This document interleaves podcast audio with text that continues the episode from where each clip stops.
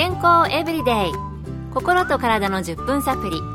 この番組はセブンス・デ・アドベンチスト・キリスト教会がお送りいたします。皆様お元気でしょうか？森田美恵です。今日もあなたやあなたの大切な人の心と体の健康に役立つ情報を短い10分間にぎゅっと詰め込んでお届けします。セブンス・デ・アドベンチスト・キリスト教会は社会奉仕をモットーに世界中で病院や学校も運営しています。日本でも東京神戸沖縄の3カ所の病院をはじめ福祉施設などの運営を通して皆様の健康と医療福祉の発展に携わってまいりました。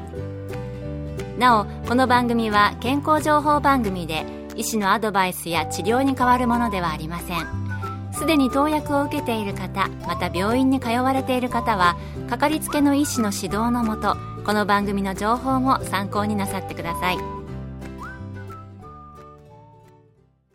食事に関してこのような質問がありました。マクロビ、ビーガンなど最近健康志向の方が増えてきていますがビタミン B12 は主に動物性のものからしか摂取できないので一切動物性のものを食べない人たちは本当は健康的ではないのではないでしょうか。ということですが完全菜食やベジタリアンはビタミン B12 が不足するのではないか、本当に健康的なのかということですね。今までもこの番組でよく野菜中心の食生活をお勧めしてきました。今日は動物性の食品から取ることが一般的なビタミン B12 を例にとってお送りしたいと思います。今日のトピックはビタミン B12 です。今回はアメリカカリフォルニア州ロマリンダ大学医学部助教授マイケル・オーリッチ先生のお話をお送りします。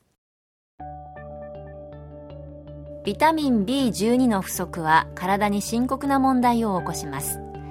特に血液に問題が現れ悪性貧血を起こすことがあります。それ以上に危険なのはビタミン B12 の不足によって精神また神経系に影響して深刻な問題を起こしかねません。ですからビタミン B12 の不足についてはよく知っておく必要があります。ということでビタミン B12 とても体に重要なんですね。それではビタミン B12 不足の人たちはたくさんいるのでしょうか？大リッチ先生のお話です。ビタミン B12 不足の人たちはそれほど多くはありませんが存在するのは確かです。ほとんどのケースは腸でビタミン B12 を吸収できないといった腸の吸収不全が原因の場合です。そしてもう一つのケースは高齢者です。多くの高齢者は自分で料理しなくなるため特にトーストとコーヒーや紅茶中心の食事になりがちです。こういう場合はもちろんビタミン B12 だけではなく他の栄養素も不足しています。また高齢になればなるほどビタミン B12 が体には必要になります。トーストとコーヒーってあのね高齢者のよくある食事例がアメリカでしたけれども、えー、食欲が減ってきたりまた作るのが億劫になるということもあるでしょうか。ビタミン B12 が不足している人たちのほとんどは偏った食事をする高齢者か腸に何らかの問題があってビタミン B12 を吸収できない人たちということでした。健康エブリデイ。心と体の10分サプリ。この番組はセブンス・デ・アドベンチスト・キリスト教会がお送りしています。今日はビタミン B12 について、アメリカカリフォルニア州ロマリンダ大学医学部助教授、マイケル・オーリッチ先生のお話をご紹介しています。前半ではビタミン B12 不足は高齢者や腸の吸収不全がある人に多いということでした。それではビタミン B12 の不足は菜食とはあまり関係がないのでしょうか引き続きオーリッチ先生のお話です。完全菜食で動物性のものを一切取らない人たちはもちろんビタミン B12 の不足になるリスクがあります。しかし肉食の人たちの方がはるかに胃腸の問題を起こす傾向にあるので先ほども例に挙げましたが腸でビタミン B12 を吸収できないといった腸の吸収不全が原因でビタミン B12 が不足するケースが多いのです。実際にはビタミン B12 不足は完全菜食の人たちより肉食の人に多く見られます。私個人としては完全菜食を患者さんに勧めています。これは病気と戦うために有効な食事療法でしかも病気の予防と長寿に必要な食事療法だからです。もちろん完全菜食でもバランスの取れた方法を勧めています。うーん、ビタミン B12 不足。実は菜食よりも肉食をしている方々に見られるですね。ところで今先生は病院ではバランスの取れた完全菜食を進めていると言われていました。完全菜食でバランスの取れた食事とはどのようなことを言うのでしょうか大立先生のコメントです。それはとても簡単です。ビタミン B12 を食事の中で意識して補えばいいのです。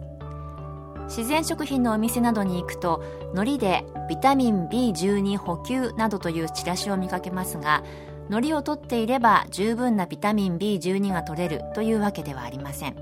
なのでビタミン B12 を海苔の摂取に頼ると不足する可能性があります。豆乳やシリアルなど食品によってはビタミン B12 が配合されているものが多くありますのでそれらを意識して食事に取り入れるようにしてください。そしてビタミン B12 はそれほどたくさんは必要ありません。サプリメントであれば12週間に1回摂取すれば十分です。ですから日頃からただ少し意識して取るようにするだけで十分なビタミン B12 が取れるわけです。なるほど。ビタミン B12 はサプリメントの場合、1、2週間に1回ぐらいでいいんですね。まあ、それに頼らなくても、ビタミン B12 配合のシリアルなどを意識的にとっていれば大丈夫ということでした。冒頭のご質問では、動物性食品を取らない人たちは実は健康的ではないのではということでしたが、ビタミン B12 を例にとってみれば不足するリスクもありますが、ちゃんとバランスを考えて補えていれば大丈夫ということでした。さらに菜食の方が腸が正常に働き、それを吸収できるので、結果として効率的にビタミン B12 などを取ることができるので、かえって健康的なようです。今日の健康エブリデイいかがでしたか？番組に対するあなたからのご感想やご希望のトピックなどをお待ちしています。さて最後に健康講座のお知らせです。通信制の無料の健康講座ニュースタートをご希望の方にもれなくお送りいたします。ご希望の方はご住所お名前そして健康講座希望とご名義の上郵便番号241-8501セブンステアドベンチスト協会健康エブリデイの係。郵便番号241-8501セブンステアドベンチスト協会健康エブリデイの係までお申し込みください。ウェブページからの受講も可能です。あなたのお申し込みをお待ちしています。健康エブリデイ。心と体の10分サプリこの番組はセブンス・デ・アドベンチスト・キリスト教会がお送りいたしました。来週もあなたとお会いできることを楽しみにしています。それでは皆さん Have a nice day!